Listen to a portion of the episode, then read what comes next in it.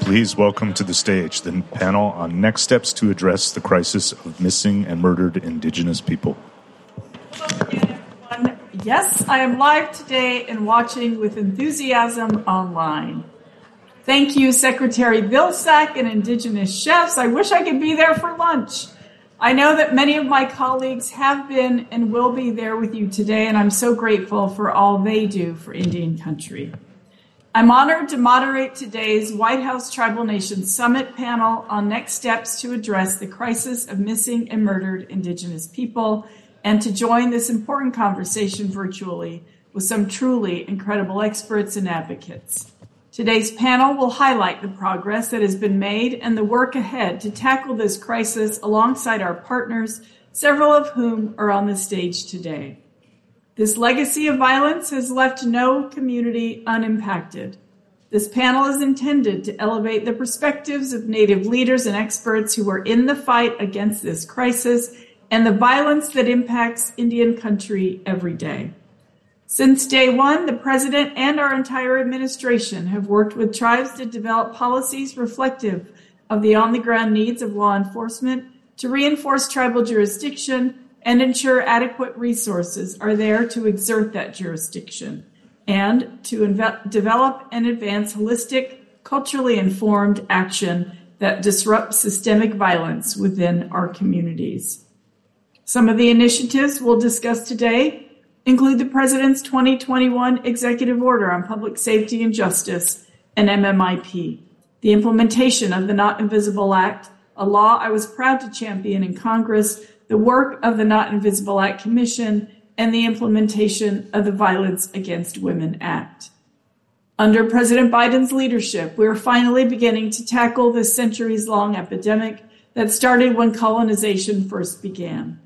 It is difficult but necessary work, and together we are making real, tangible progress. On today's panel, we'll hear from tribal and federal leaders and experts we hope to also have time for question Q&A. And please know that we have our amazing interior staff in the room and who also will be at lunch with you and who are happy to speak with you further about this issue or any issue.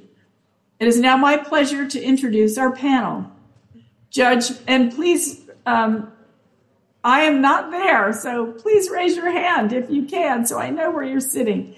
Um, Judge Michelle Demmert, who serves as the Not Invisible Act Commission Commissioner, I'll call that NIAC, a NIAC Commissioner from the Central Council of Tlingit and Haida. Thank you for being here. Councilman Philip Williams of the Yurok Tribe. Thank you so much for being here. Sergeant Boz Windy Boy, who serves as NIAC Commissioner and is also on the Yakama Nation Police Department. Kristen Welch, the founder and executive director of Waking Women Healing Institute and also a NIAC commissioner. Rosie Hidalgo, the director of Office of Violence Against Women at the Justice Department. It's nice to see you again, Rosie. Thank you for being here. Timothy Langan, Executive Assistant Director of Criminal Cyber Response and Services Branch at the FBI and Alison Ramsdell, U.S. Attorney General for the District of South Dakota. We are so thrilled to have you all here today. And with that, we'll just get this conversation started.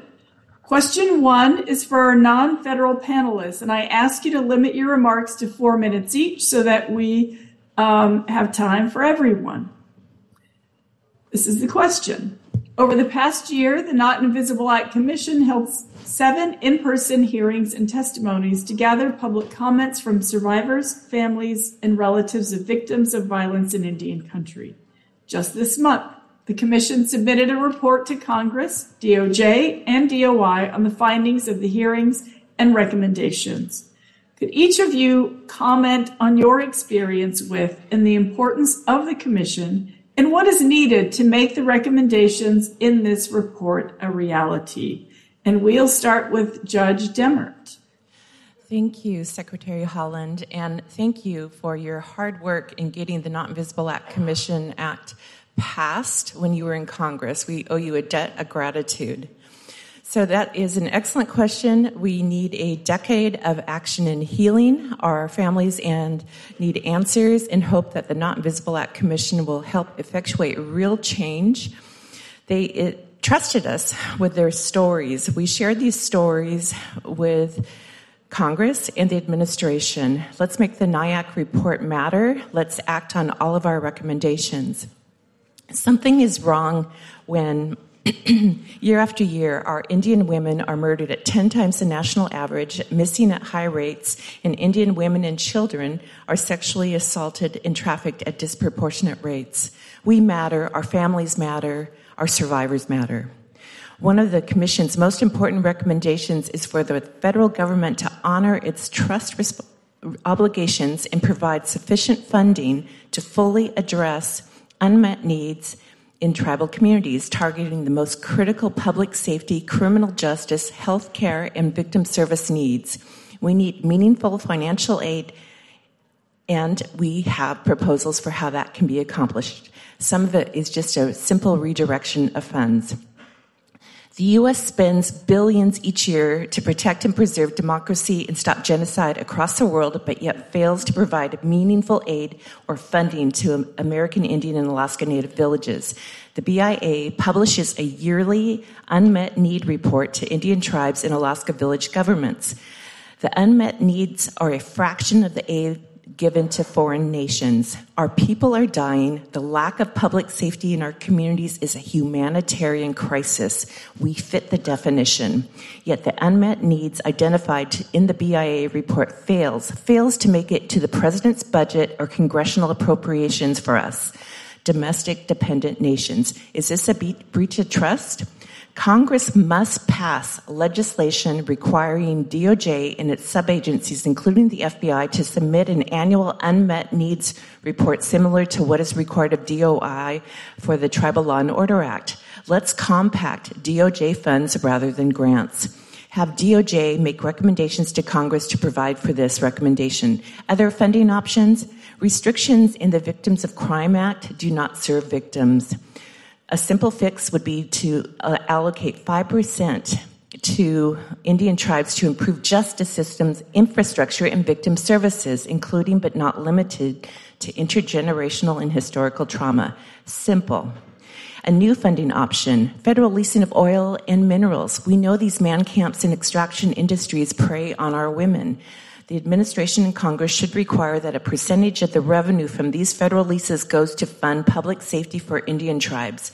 There are already studies by the FBI on this issue in the impact of mining and oil on our public safety. Gaming compacts could be used as a model for how to craft the language within these leases. For Alaska, we have never gotten meaningful, consistent tribal justice or public safety funding. Our land was given to for profit corporations in the 70s.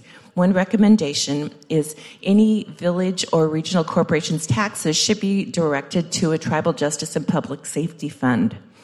For the administration, we need a permanent Native Nations office at the OMB to help coordinate executive branch federal funding programs and policies, including those related to MMIP and human trafficking please appoint an Associate Deputy Attorney General in the United States Department of Justice to work exclusively on Indian laws and policy issues.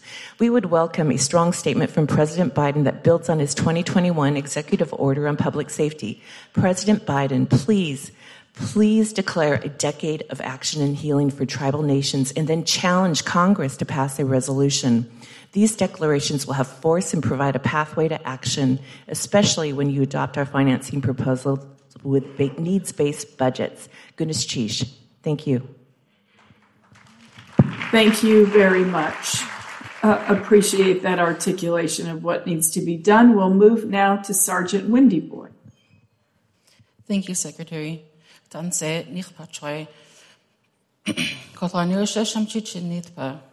Tanse, Good afternoon, everybody. My name is Baz Windy Boy. I currently serve as sergeant in the Yakama Nation, public safety, and I have 15 years' experience in law enforcement. Being appointed to the Not Invisible Act Commission as a non federal member has been very special.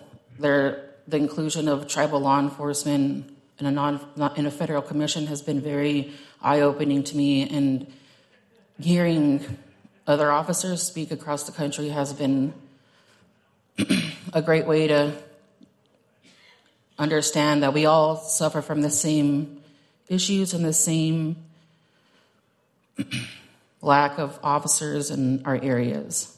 So I, I currently cover a, well, I live on a 1.3 million acre reservation and I cover about a quarter of that. And we just recently hired 10 more officers, so I'm stretched pretty, pretty thin, including our, um, our seated, you know, our, our other areas that we cover as well. But it's, it just it showed in hearing everybody else speak across the country, the other tribal law enforcement, and watching them and understanding that they they are, they need the help and they don't they they it was special because they actually came out and they opened up to each and every one of us, watching them speak to us about their mental health uh, and just how much stuff that they've been going through and living living with. Being an officer is you know, I don't really think about it a whole lot, but there's so much stuff that we need to cover at our homes. There's so much that that they just they I, it, they don't know how to express themselves, and I I understand that. Like I, it was really hard for me to come forward today and open up about how everything works back home. So I, I could see what they're all going through. And hearing that they're all short staffed, that we're all having a hard time, you know, just covering our basic areas, but then we're always, we'll always be there and no matter what. And that's what was really special hearing from each and every one of them. The chiefs that came forward in Albuquerque was really special and hearing what they had to say and then watching them band together when they had no, nowhere else to turn to was it was nice. Like I I didn't realize how you know how much how much need like they need the help. So with our recommendations, we focused a lot on mental health for police officers in Indian country. Our second recommendation focused a lot on retirement and recruitment because there's a lot of us that leave to go to state agencies and federal agencies because they offer a retirement. Police officers, tribal officers don't get that option. I haven't got a retirement my whole career, and that's 15 years of work. it's all, it was also touched on towards the end that we needed more female officers there was a huge request for more female officers. But getting the getting getting you know getting females to be patrol officers is pretty hard. You know, I've I've definitely tried to get as many as I could back home, but it takes a, it takes a special lady to do the work. There's a lot of stuff that we go through, a lot of stuff that we see, and to keep all that inside, you don't really realize how much you're carrying. So, watching everybody go over how their agencies are ran and how they they never let it go. Like they, they keep it all inside and they're just holding on to it. And it was really special to watch that in Albuquerque. And I appreciate each and one of my fellow officers for doing that. Our third recommendation that we had rec- uh, brought forward was uh, it was included with uh, recruitment, and it had to do with trying to cover education benefits, getting people in college interested in being law enforcement officers, and I know the BIA had office or the BIA director had touched on that some during our meet. So I'm kind of proud to hear that he is doing something to help that with that. Uh, there wasn't a whole lot of uh, feedback from officers. We're pretty, we're pretty straightforward. So I really look forward to hearing what the outcome is of all the work that we've done and the sacrifice of the time that we all made because we all did all of this work while doing our at home jobs. Mm-hmm. And it was really important. To, I'm really proud of these ladies and everyone else that was on the commission. Thank you. Thank you so much, Sergeant Windy Boy. Thank you for your leadership. Thank you for serving our country. Um, and appreciate your response. We'll go next to Executive Director Welch. Uh, Poso, for all my madams out there. Poso mawanawik, natamatam the takam, wapashe ni totem, uh, kayas mamachi tok, omat no manewik, uh, Anishinaabe kwendao, made kwendao. Um, I just want to say, Matchwell Wannon, uh, it's an honor to be here, um, speaking to all of our, our leadership here and being present with these amazing panelists.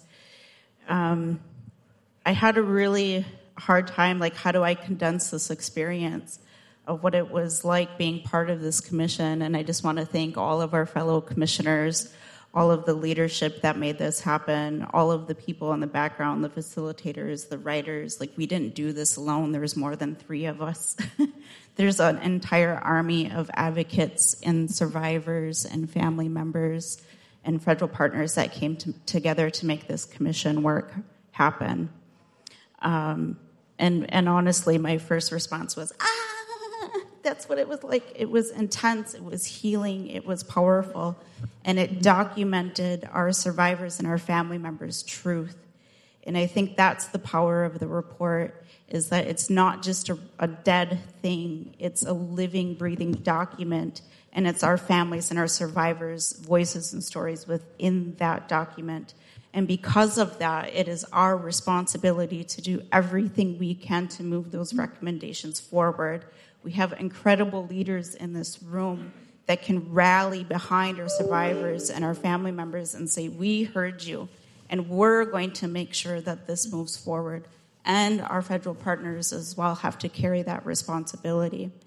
We heard about the truth, the painful truth of what our survivors and our family members experience every day that loss, that grief, and all of so many of our families and survivors have to put that pain on hold and go investigate.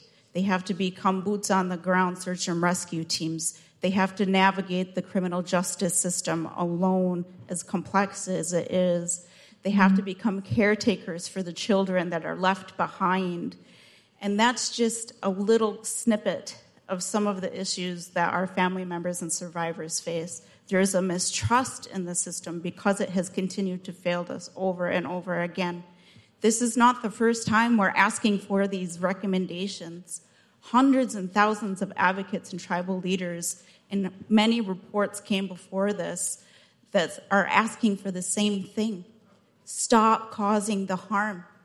There must be accountability for those that are causing harm and give us the resources because we know what to do we have the solutions. The impacts of when we have relatives go missing and murdered is not a single pebble, it is an incredible ripple through Turtle Island. When a relative goes missing in Alaska, it's felt in our communities in Wisconsin because we all know that pain. There isn't a person in this room that doesn't understand that pain of the violence that our relatives are facing we have to address those intergenerational traumas that are the impacts of this epidemic and the violence we're facing. There are too many of our relatives and survivors that turn to alcohol and drugs to numb the pain because the grief is too much. There are too many of our survivors that are homeless on the street because they can't get in because they either don't fit the checklist criteria or that shelter doesn't look and feel safe to them because it is not culturally founded. We need solutions that are created by us and for us. And I think that was the important thing of this commission is there were survivors and family members at the center of the work and it has to continue to be that way when we implement these recommendations and move them forward.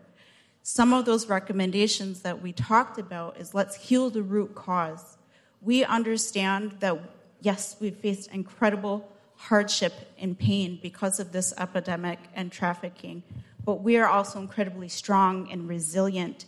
Our culture is the key that's going to move us forward. Our connection to culture has the ability to heal any wound, no matter how deep. And that's what needs to be at the foundation of our programs, of our services, and the way we think when we're implementing and developing programs. They must be founded in our culture. Another recommendation was that we need to increase access to Indigenous social determinants of health. That is a public health and safety and justice issue. We need to increase safe and stable housing, and especially housing that is has the ability to care for the complex needs of our trafficking survivors and our families that are left behind. We need to take care of special needs populations and high needs populations and protect our youth. Think about our youth in the foster care system. We need to hold that system accountable for the harm that's causing and make sure when that our relatives come out of that foster care system, they are protected they have access to housing, education, connection to culture, those social, indigenous social determinants of health. I don't think we can uplift that enough. It came up over and over and over again. Not just the pain was testified in those hearings, but the solutions were testified in those hearings. Healing and response teams. There's this beautiful, amazing uh, woman in Alaska from a coalition. She had the whole document. Here's a healing and response team that is a wraparound approach. It's going to focus on healing. It's going to provide systems navigators. It's going to provide resource liaisons. It's going to connect our survivors to all of the help they need in a holistic, culturally founded way. There are many solutions out there that have been rolled out already that are doing a great job, like the Missing Murdered Unit. and we know that we need that expanded. It's doing its work. Can, how can we increase that budget? How can we increase access to more agents? How can we give them the reach in PL 280 territories and non cooperative jurisdictions so that they can do the work that they need to do? We also wanted to uplift the 2023 MMIP regional program that was rolled out. That recommendation was to increase their budget in perpetuity they are a liaison from the local level to the federal level, and it gives us teeth to move the things forward that we need moved forward. Give them the ability to do the work and make sure that they have the capacity to do it. One coordinator for a region is not enough. They are going to be overwhelmed with cases. Let's support them and make sure they have the infrastructure to do it. And if we're rolling out programs for our families and our survivors, don't take them away from us. If you've implemented something and it's working in our communities, back it, fund it, do everything you can to make sure it's maintained. Like I think about VOCA being cut right now by 40%. These are lifelines for our community members. These are recommendations that were uplifted within the work of the commission. And I hope, I just wanted to say on behalf of one of our uh, Alaska relatives and Commissioner Vivian, let this be the spark let this report be the spark that ignites a movement of healing, that decade of action, of healing and action for our communities that's needed. And wouldn't it be amazing, she said, if every single tribal leader signed on to support these recommendations? So that's my challenge to you to answer her call, to answer our relatives' call. And I just wanted to say, Wawanan, it was an honor to do this work, and it's an Thank honor you. to be here. Thank you. Thank you very much. Thank you. Um, we will go to Councilman Williams now. Um, and appreciate it if we could stay within the four minutes so that we have time for everyone to speak. Thank you. Thank you, Honorable, Secretary, Honorable Secretary Haaland. Skuyanagoi. My name is Philip Williams of the Yurok tribe. Listen to all you fellow panelists, you know, got me emotional. You know, um, the Non Invisible Commission, when they came to town, uh, it gave us hope. It gave us hope that somebody's listening and that somebody cares. Uh, you know, growing up in a community where our own trustee, the Bureau of Indian Affairs, was beating our heads up, fighting us over fish wars, keeping us from exercising our rights. The Not Invisible Commission came and heard our stories and heard our communities pour their hearts out. I myself was able to provide a testimony. My whole life has been tra- traumatic, and it goes all the way from my ancestors. It goes to my great great grandmother, who was born in 1865. And in her lifetime, she was not able to go out and gather traditional foods because she would be raped or beaten by soldiers. That goes all the way back up to where we are now. In 2015, I lost my own daughter.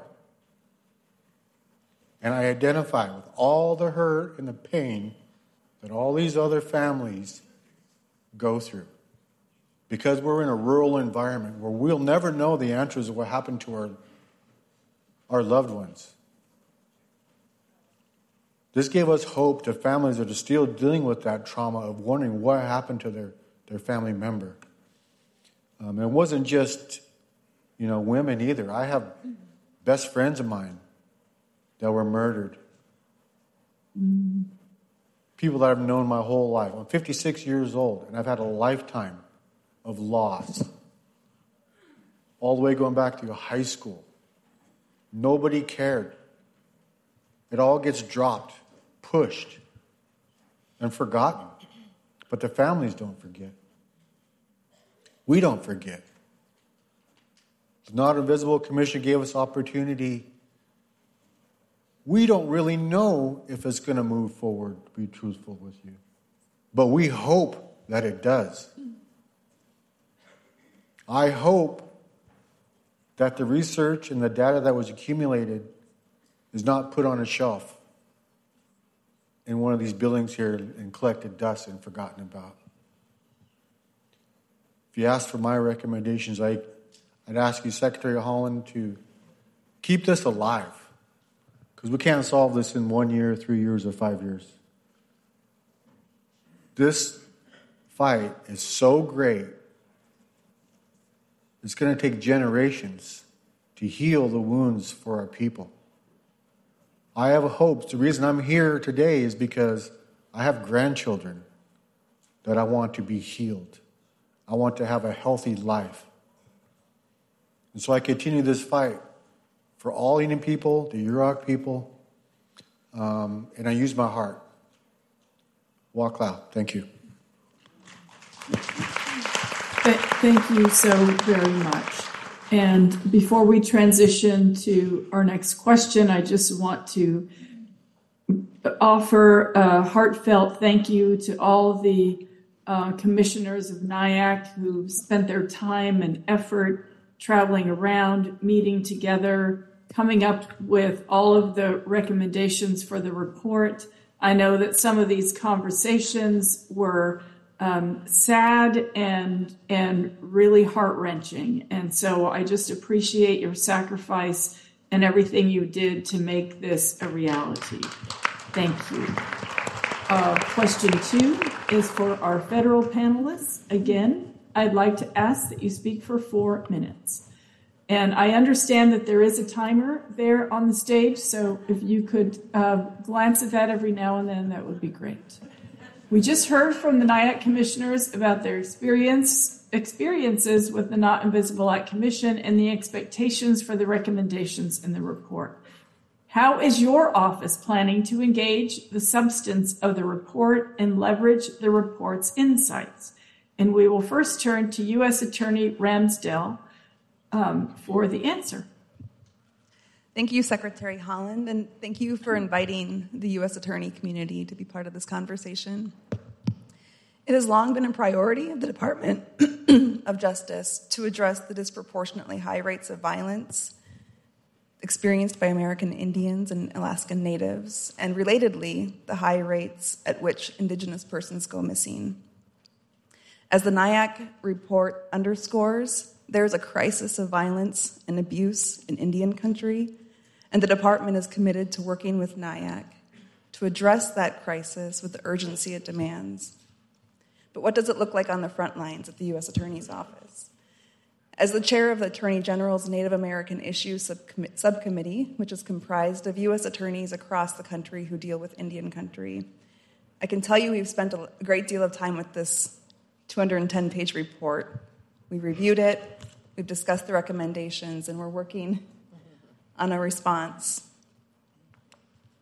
As these conversations evolve, specifically as they relate to the U.S. attorney community, we see the recommendations falling into three categories. First, there are recommendations about existing resources that can be leveraged, and we wholeheartedly agree with these recommendations. Some examples include increasing the use of special assistant U.S. attorneys from tribal communities, uh, using cross deputization agreements, and utilizing state forensic laboratories to expedite criminal investigations. We recognize that no single entity can keep tribal communities safe, and so we back leveraging these existing resources as force multipliers in community safety.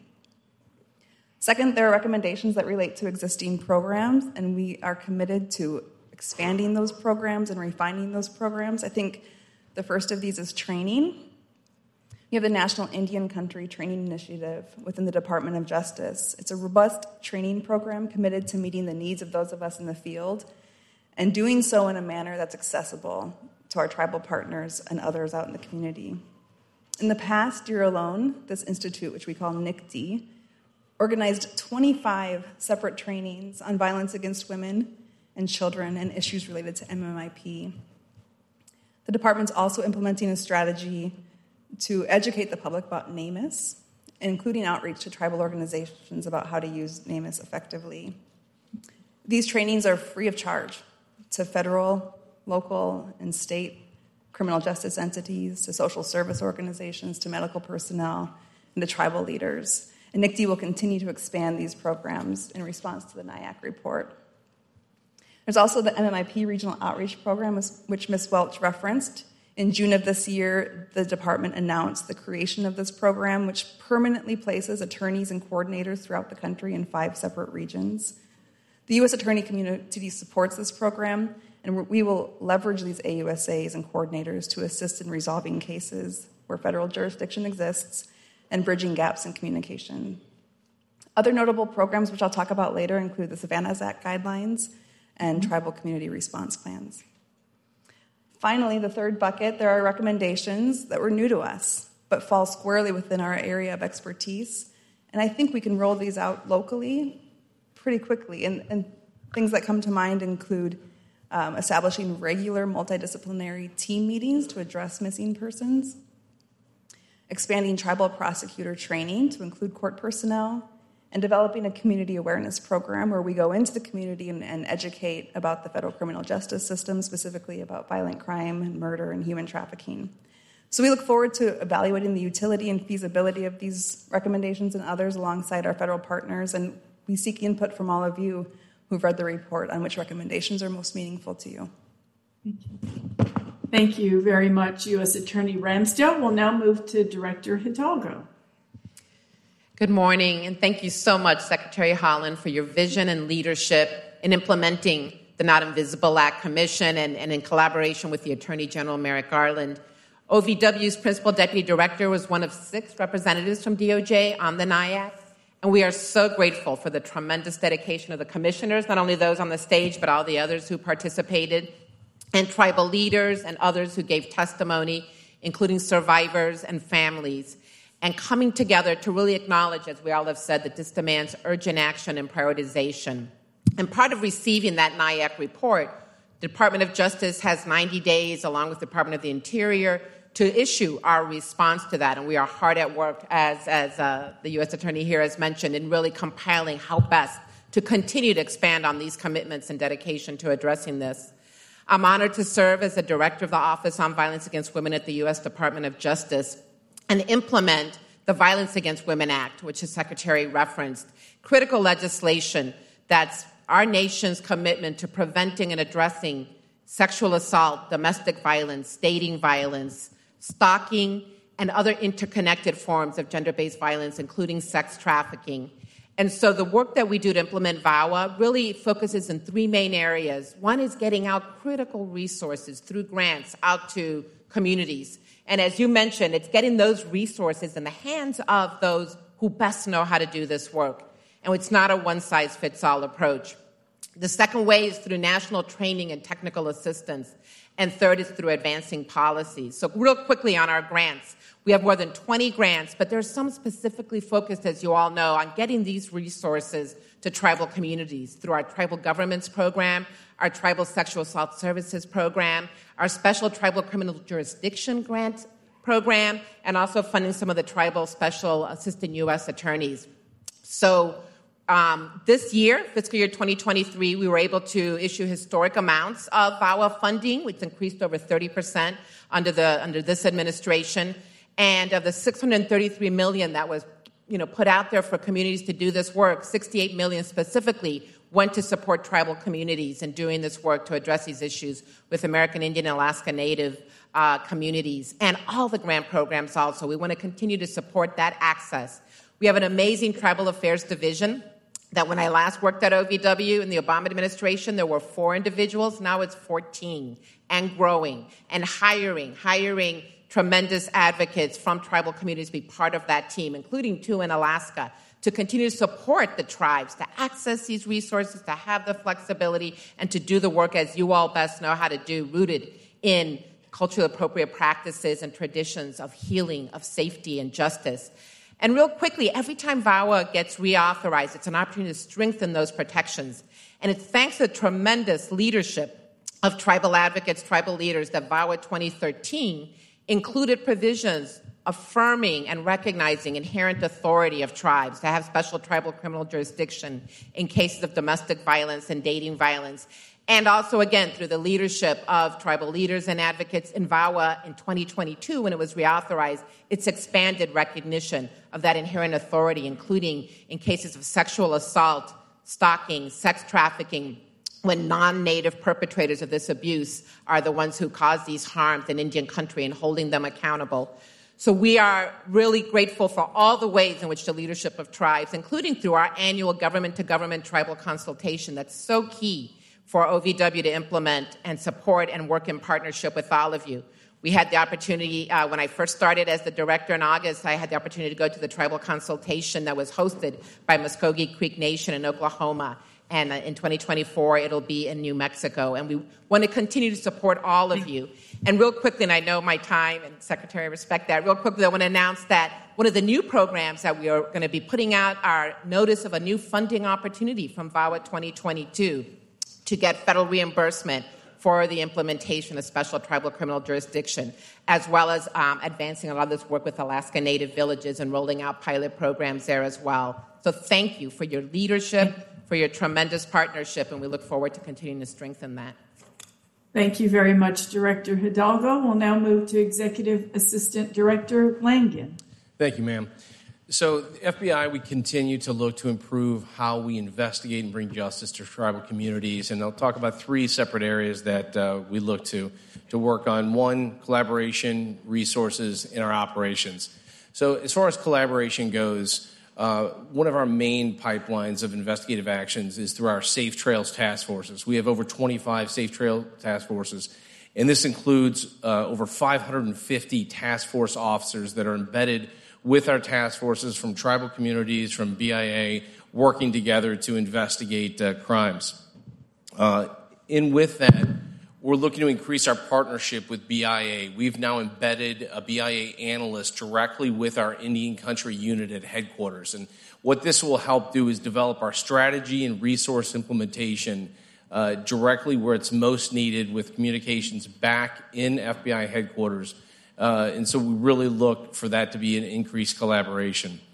As far as resources goes, this, this was in 2023 was the largest resource increase to Indian country that the FBI has ever seen. We increased our resources by approximately 25 percent.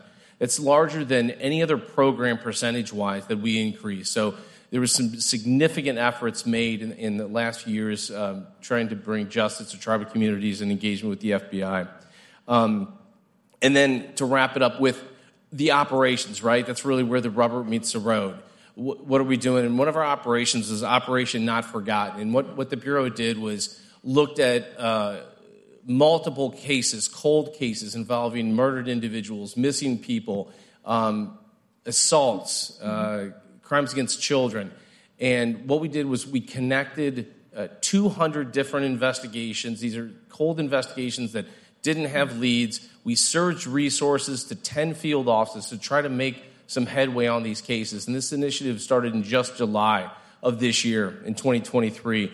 And just since then, we've been able to conduct uh, 40 uh, arrest search operations. We identified four children that had previously been unidentified uh, for unfortunate victim child um, childs of uh, violence, and we also located one missing child. So just since July, so that kind of sums up the, those three buckets from the FBI. Thank you.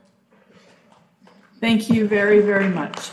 Uh, next question is for Judge Demmert and Sergeant Windy Boy. As I mentioned, we are running short of time, so I would appreciate you staying within the time allowance, uh, which is three minutes now. Uh, given the critical importance of strong tribal jurisdiction and effective and appropriate cooperation among local and federal authorities, I'd like to ask Judge Demmert and Sergeant Windy Boy about the role of tribal jurisdiction and any recommendations on how the federal government can help reinforce tribal jurisdiction. We'll go first to you, Judge Demmert. Uh, Gunalchéesh. So I've been an attorney and a tribal court judge in Washington, Oregon, or well, an attorney in Washington and Alaska, but a tribal court judge in Washington, Oregon, Alaska, and California for nearly 30 years. And jurisdiction continues to befuddle our tribal, uh, our federal and state partners. And with all due respect, Director, um, Deputy Director, when we asked the FBI to come speak at the Not Invisible Act Commission, they, they, they didn't see the point of it because they didn't have jurisdiction in our 229 Alaska Native communities. And so a lot of these things sound good, but they have no meaning for us if we don't meet the definition of Indian country.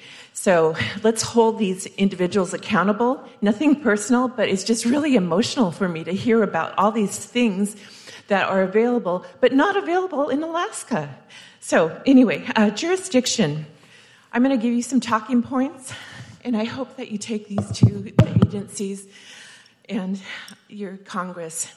Mm-hmm.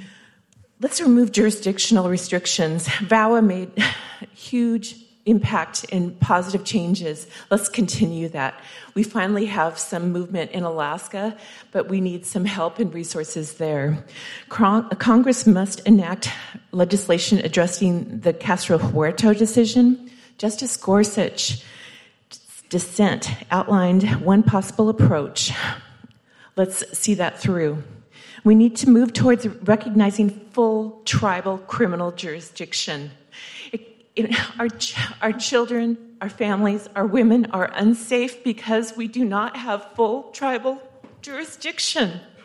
And until that day happens, we're going to see perpetrators prey on us because they know that they will not be held accountable.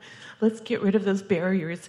Public Law 280 is a policy that undermines public safety and is a front to tribal sovereignty in the federal tribal relationship. Tribes located in Public Law 280 states have been shut out, shut out of compact public safety and justice funding. We get none.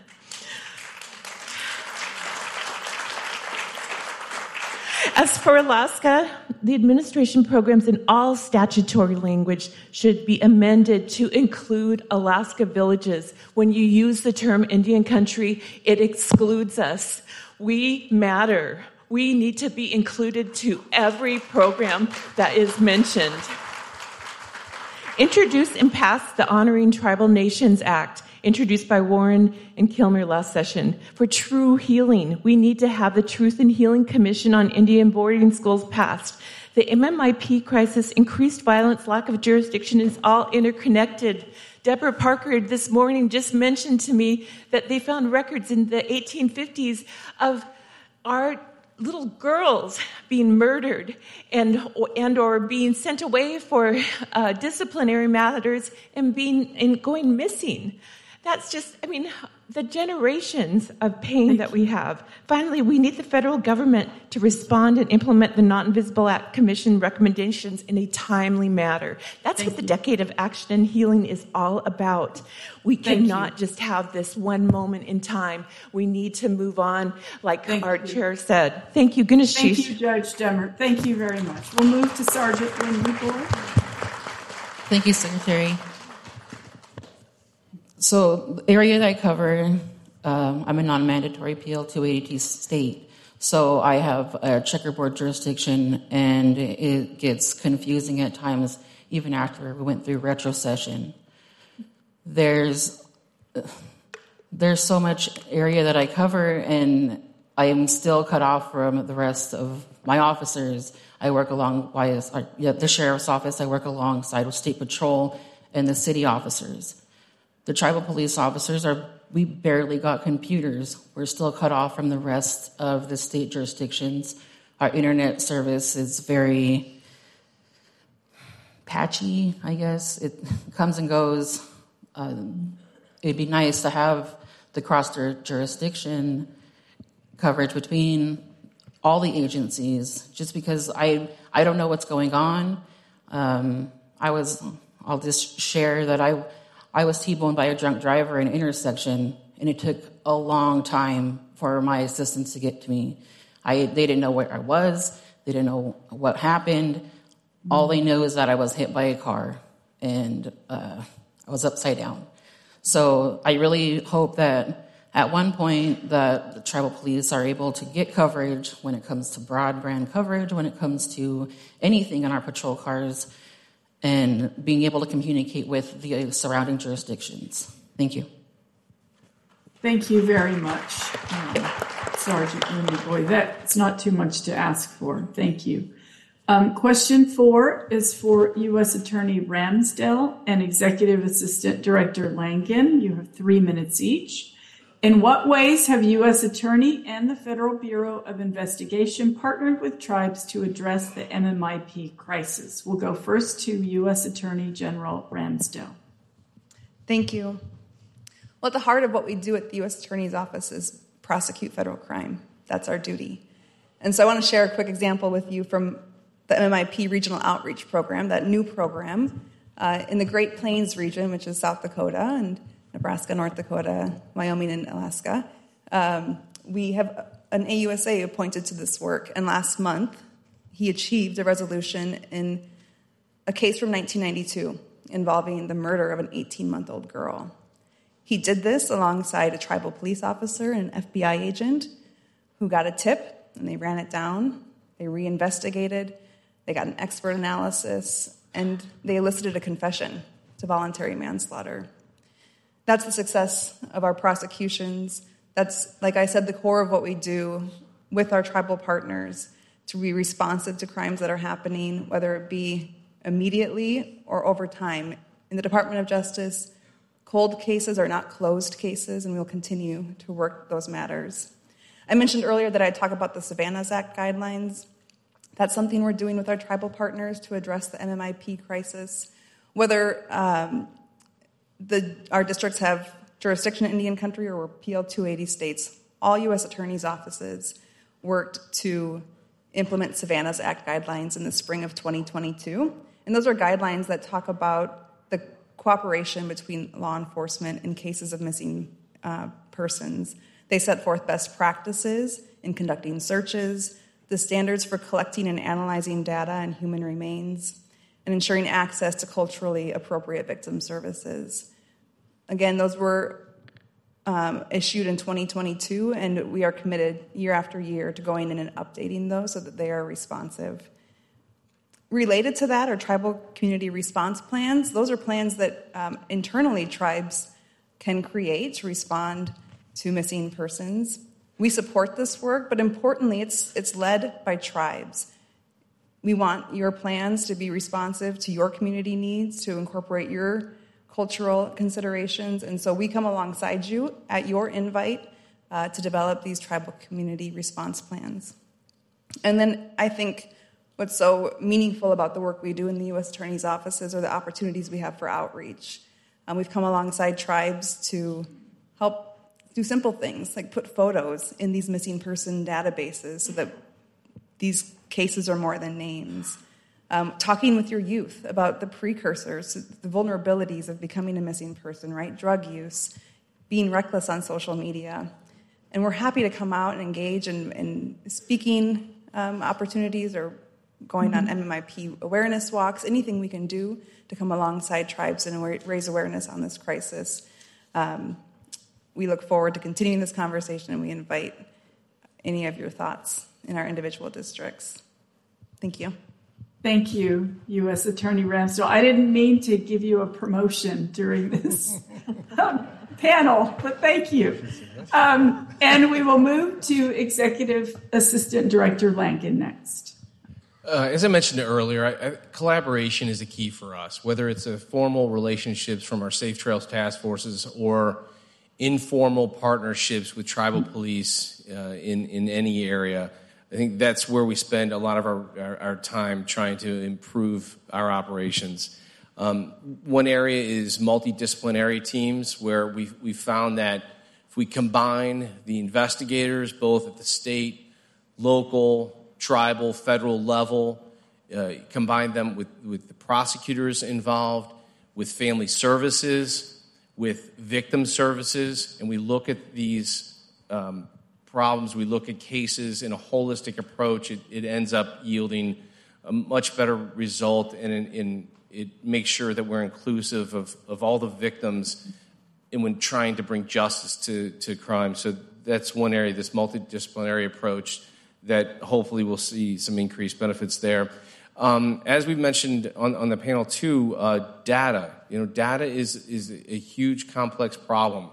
Uh, it's a problem in the government in general, but, but it definitely affects uh, tribal communities. And trying to make sure that we've got the correct, timely data on, on missing individuals and individuals that may have been victims of crime. So we're working ex- uh, very closely with tribal communities. There's, there's two initiatives that we're leading one out of Albuquerque, one in Phoenix, where we're helping the communities identify, collect that data, make sure the data is in a usable, appropriate manner to where we can distribute leads appropriately to other states, other offices to try to attempt to, to bring justice to, to some families. And then I think joint training is always is always a key to make sure that we're operating on a on a baseline, a similar level. So we we have a joint training initiative. It's a two week basic violent crime in uh, for for tribal communities where we help officers, prosecutors, uh, tribal police uh, learn the basics of, of crime scene management, of, of uh, shooting investigations, of crimes against children, and, and to try to help them better implement the tools that we can try to provide to the to uh, tribal communities and and engage more effective manner to, again to bring justice. Thank you. Thank you very much.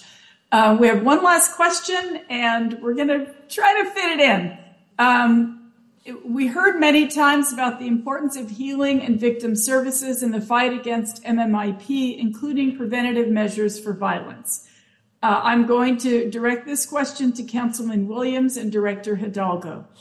Uh, could you comment on the importance of victim services, healing programs, and preventative measures? Councilman Williams, uh, you have about two and a half minutes. Thank you. You know, we, uh, fortunately, we have uh, Honorable Judge Abby Abinanti, who's spearheading our, our restorative justice project. And she's identified one of the leading uh, things that, to MMIP is mental health. And um, we're working on, on MOUs with our local law enforcement officers. Our jails have been used as mental institutions, uh, and, and they're not equipped. And so we're trying to create culturally based victim services uh, where we have uh, in the works, we're creating a wellness facility. If some of you know where we live at in Northern California, we live in some of the most beautiful parts of California. And we know that our area will heal the people along with our culture. Uh, thankful to uh, Governor Newsom, Attorney General Bonta, uh, uh, giving us the, the, the, money to create this facility. We also know that on our next phase is outpatient facility. The outpatient facilities can be some of the most effective ways to, to get to the people that are hurting. The reason they're, they're missing or murdered is because they, they're undervalued. The communities do not value people with mental illness, including our own communities. And I want to uh, speak to the tribal leaders in this room. You have people in your communities that are homeless, that are addicted to drugs, that are down there on the street asking for money. We've got to quit shunning them. We need to bring them in. We need to help them with the love and compassion we have for one another. I do this regularly. I go through the homeless encampments, searching for our people, looking for ways to get them out of there. We're looking at the homeless encampments now as a concentration where we can actually put our program managers, our caseworkers in those encampments to work them because they're already there concentrated. So we're looking at ways to work with what we have right now.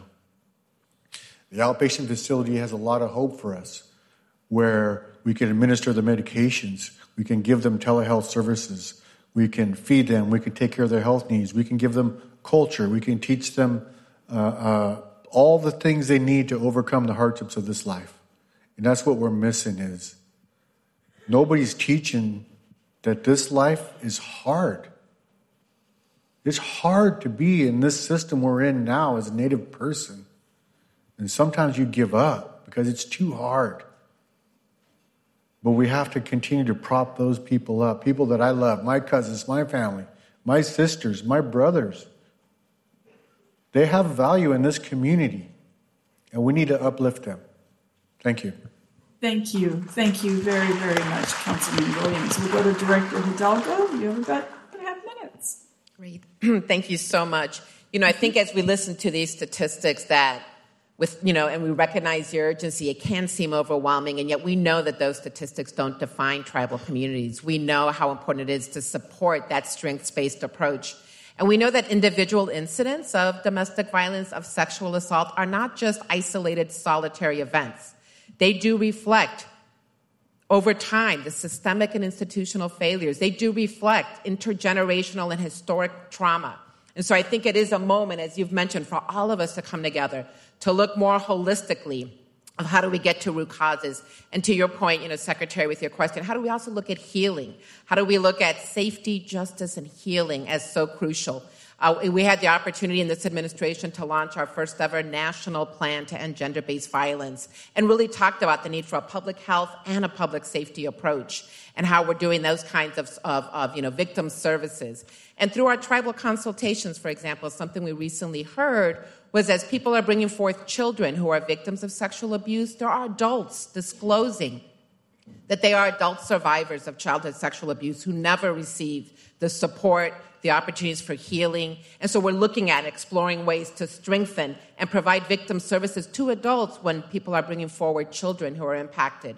We also are hearing the need to fund more of the behavioral health, mental health services that are so crucial in a much more holistic approach. So those are things that we're very committed to. Also through OVC's Tribal Victim Services Set Aside, they also have been making those funds more flexible to help families access additional resources for mental health and healing for families impacted when loved ones, when relatives are, are missing or murdered. And so, how we can continue, you know, to your point, to expand access to resources to look at these issues more holistically. Also, through the reauthorization of the Violence Against Women Act uh, just last year, for the first time in VAWA, there is now funding for restorative practices programs. And we know a lot of those traditions are rooted in, uh, in tribal communities, and it's an opportunity through these resources to fund also a, a, wider range of access to justice as people may define that. We want to continue to make sure that for those seeking justice in the criminal justice system that we continue to expand that, but we know we need multiple pathways to how people define justice and how some restorative programs can also work with those who cause harm and with those who've been harmed in other ways working towards healing and accountability in communities. So we look forward to in partnership with you all as we roll out uh, those programs. And then also finally real quickly some of our resources for example we recently funded two Alaska Native villages $1.5 million each for a five year period of time to really begin to more holistically develop the kinds of programs we need. So, again, we look forward to this continued uh, partnership to do this work in, in this more expansive manner. Thank so, thank you. Thank you. Thank you, Director Hidalgo.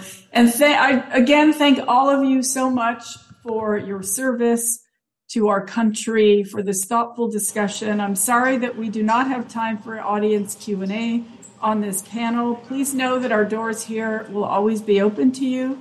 Um, we also have my amazing staff who you'll see. Uh, I know all of you know Heidi Todacheene, who worked very hard on the on the Not Invisible Act Commission. Uh, when you see her, you can ask her questions. You can ask my other uh, staff questions. They'll be with you at lunch as well. Thank you all again so much, and I look forward to continuing these important conversations.